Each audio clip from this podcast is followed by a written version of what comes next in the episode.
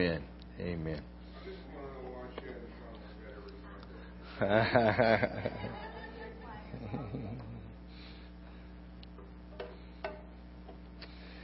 you know, um, as you go through life, um, we go through um, transition, changes. Uh, we go through seasons of life. Uh, I've got a real, uh, real good friend. Uh, we uh, we became friends in college.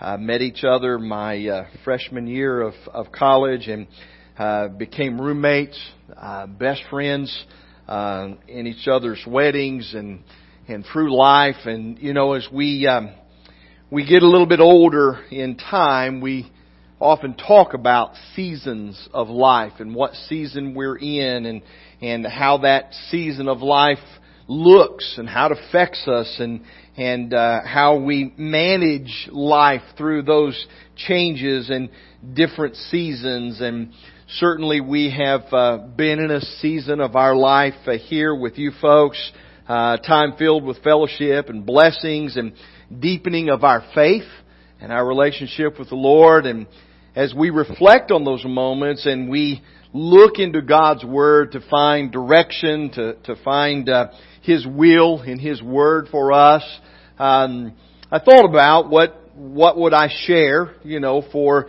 our last message with you that here on a, a and week out basis and and my thought just just automatically went to Matthew chapter 28. Matthew chapter 28 beginning in verse 18, Jesus is sharing some last thoughts with his disciples. And Jesus is about to depart from them and he knows the Holy Spirit's coming to live with them and to help them, but but he felt that in that moment, in that time, and at his departure, that these were the truths that were most important that he would, would share with them these last words of instruction and, and truth and guidance for them. And I thought, well, I, I can't think of anything that's more appropriate than, than the words of Jesus. And then Jesus came to them and he said, all authority in heaven and on earth have been given to me. Therefore, go and make disciples of all nations baptizing them in the name of the Father and the Son and the Holy Spirit, and teaching them to obey everything that I have commanded you, and surely I am with you always to the very end of the age.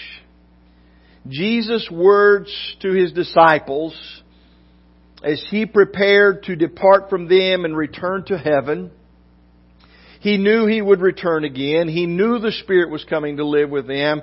But these are the words that he leaves with them to encourage them, to, to guide them, these truths to help them.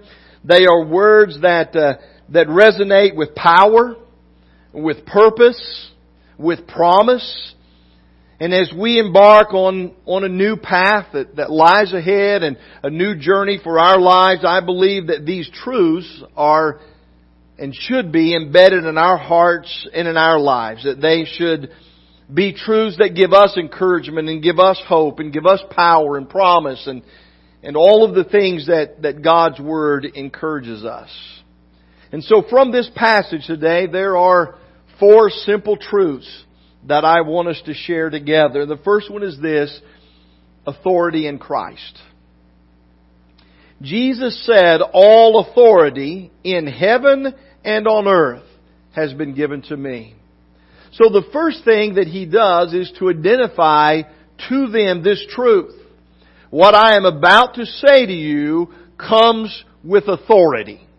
It comes with a backing. You know, I, think about uh, occasions and events where someone is giving someone instruction or someone is telling someone they shouldn't do that or, or they should do this or something of that nature and, and they look at them and they say, what? Who are you?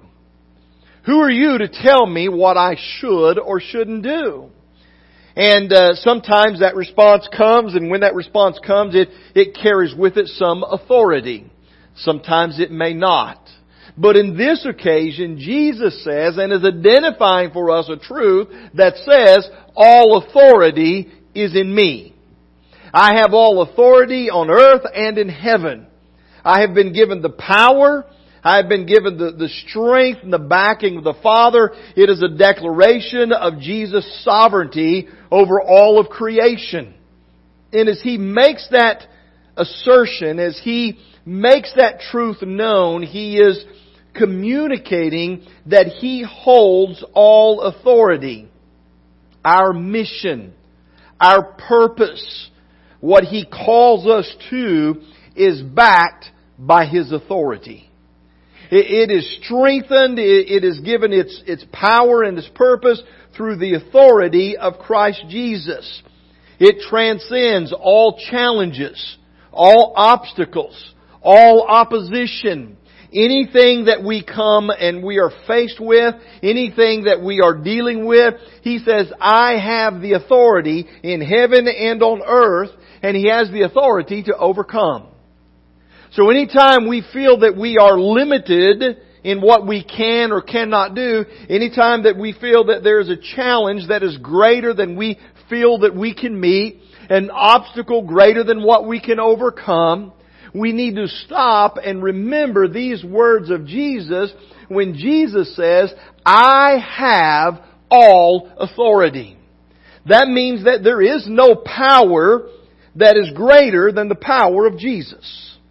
There is no authority that supersedes or goes above the authority of Jesus. And so when He calls us, He commissions us, He directs us, He commands us, He does it with all sovereign authority in our lives and in the world, in heaven and in earth. Second truth, He calls us to go and make disciples. I want to tell you this is so important. I think so many times in our life that we get so caught up in so many other things that we forget really what being a believer is all about. Being a believer is about making disciples. And when we talk about this term of making disciples, it's not just about getting people to come to church. It's not just about telling people about what we believe. Those are elements of it. Those are parts of it. But making disciples has to do with our contributing to creating followers of Jesus. And I, I often use this term, and I think it's an important term. We need to make disciples who will make disciples.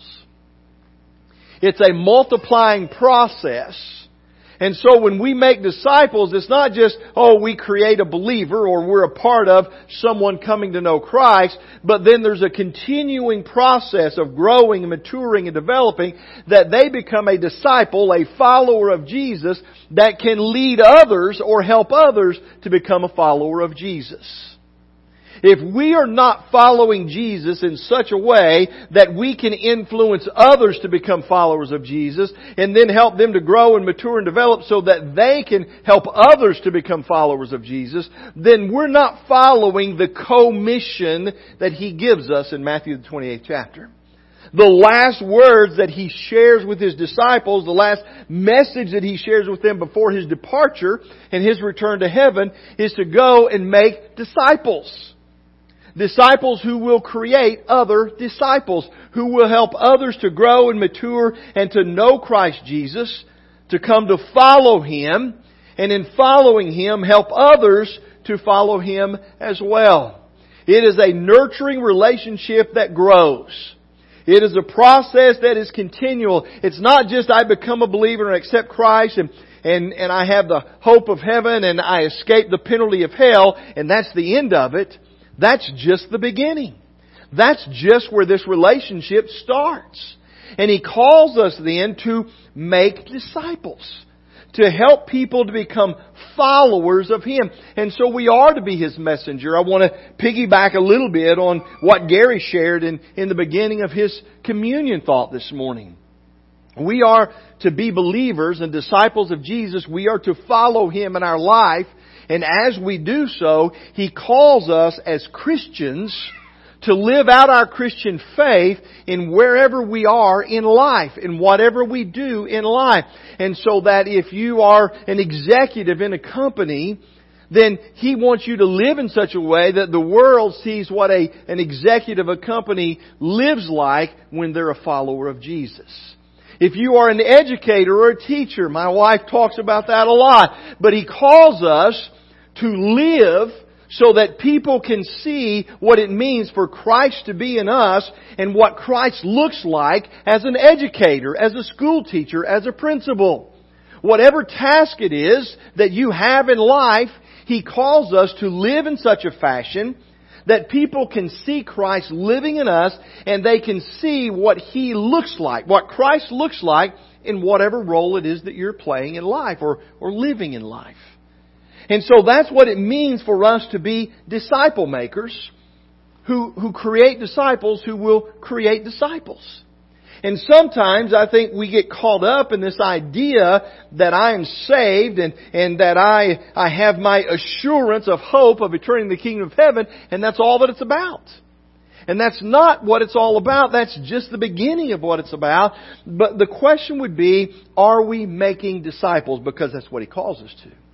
All authority has been given to me in earth, uh, on earth and in heaven. Go therefore. In other words, because of this authority that I have, go and make disciples of all nations. And then he goes on and he continues to teach us in regards to that. But he calls us, because of his authority, to go be disciple makers. To help people to become followers, not of men, not of, of an individual or a preacher or a teacher or a church or a religion or a faith, to be followers of Jesus. That's what he calls us to do. To help people to become followers of Jesus. And then they in turn help others to become followers of Jesus. And that's what he's called us to. Third thing he says is this baptize them baptizing them in the name of the Father and Son and the Holy Spirit. He gives us instruction. I want you to think about this for just a moment. I, I, really think this is so critical for us in life to understand all of the things that Jesus taught, all of the miracles that Jesus performed, all of the things that He did in, in the course of His life and ministry here on earth. And the final charge that He gives to His disciples before he leaves this earth and returns to heaven. And one of the critical things that he says is make disciples and baptize them. Make disciples and baptize them. Make disciples and baptize them. Do you understand the critical, how important that is for us? And sometimes we pass over baptism that, that is some type of a just, it's an identity thing or it's just, a, it's just showing a world and outward appearance of our inward decision or change of heart or whatever that might be. And, and that's not what baptism is about. Baptism is a, a transition point in life. It's a changing of, of who we were to, to who we will be in Christ Jesus. In fact, the scripture says at the moment of baptism, we bury the old self and the old life and we are resurrected to walk in the newness of life. It is a transitional pivotal point in my journey in becoming a believer of Christ Jesus that it puts to death the old me and I come out of the water grave of baptism in a form of a resurrection to walk in a brand new life. Never to be the same again of what I was before. It changes who I am. It is a part of that transition. Now, does baptism itself save us? No. But it is a part of the transition, that pivotal point in life. Listen, if I haven't had a change of heart, if I haven't entered into a relationship with Christ Jesus, all that happens to me in baptism is I go down a dry center and I come up a wet center, nothing's changed. But if I've had a change of heart and I am baptized, it is at that moment the scripture says that we put to death the old self, we are resurrected to a new person, and it says at that moment the Spirit comes to live in us. That's the transition. That's the pivotal point of baptism. And we need to never minimalize or, or, or try to rationalize way baptism for its convenience. We need to understand the truth and the power of that. Go to Acts, the second chapter. We're going to turn there today, but Peter, on what we refer to as the day of Pentecost, is preaching the message of Jesus. As he preaches the message of Jesus, the people who are listening that day, they, they turn to him and they say, hey, hey, wait a minute. We are convinced and we are convicted. Those are two critical things. We are convinced and we are convicted. What do we do about this? How do we respond to the conviction that we have and the confidence that we have that you've been preaching and teaching to us about Jesus? What do we do about that? And what does he say? Repent and be baptized, every one of you, for the forgiveness of your sins. Baptism is critical to the pivotal point of our relationship of becoming a disciple of Jesus Christ and following Him. And that's why Jesus, with His last words here on earth, says, All authority has been given to me in heaven and on earth. Go therefore and make disciples, baptizing them in the name of the Father and the Son and the Holy Spirit. Entering into a relationship. Can you imagine that? We are entering into a relationship with the Holy Trinity. We are becoming a part of the Holy Trinity. God the Father, God the Son, and God the Holy Spirit. And you and I have the privilege and the right and the opportunity to become a part of that relationship. When we are baptized into Jesus Christ, into the family of God, and we receive forgiveness of our sins, the Holy Spirit comes and take up, takes up residence to live in our heart, to live in our lives, and to help us to live for Him day by day. Brings to the fourth and final thing this morning, and that is this teaching and obedience baptizing them in the name of the Father, and Son, and Holy Spirit, and teaching them to observe all that I have commanded you. That's the process of discipling. It's not just do we get saved, but do we continue to learn? Do we continue to grow? Do we continue to mature? Do, do I know more about Christ today than I did yesterday? Will I know more about Christ next week than I did this past week? Am I different this month than I was last month? Am I different this year than I was last year? Am I growing in Christ Jesus? Am I learning from His Word and obeying His commands and His instructions for my life? That's what it means to be a follower of Jesus. That's what it means to be a disciple of Christ. And again, it's not, listen, coming to church is helpful. Trust me. He says, don't forsake the assembling together, as is the custom of some. He says, it's important that we come together, but that's not the whole thing. He says, you've got to be growing on a continual basis.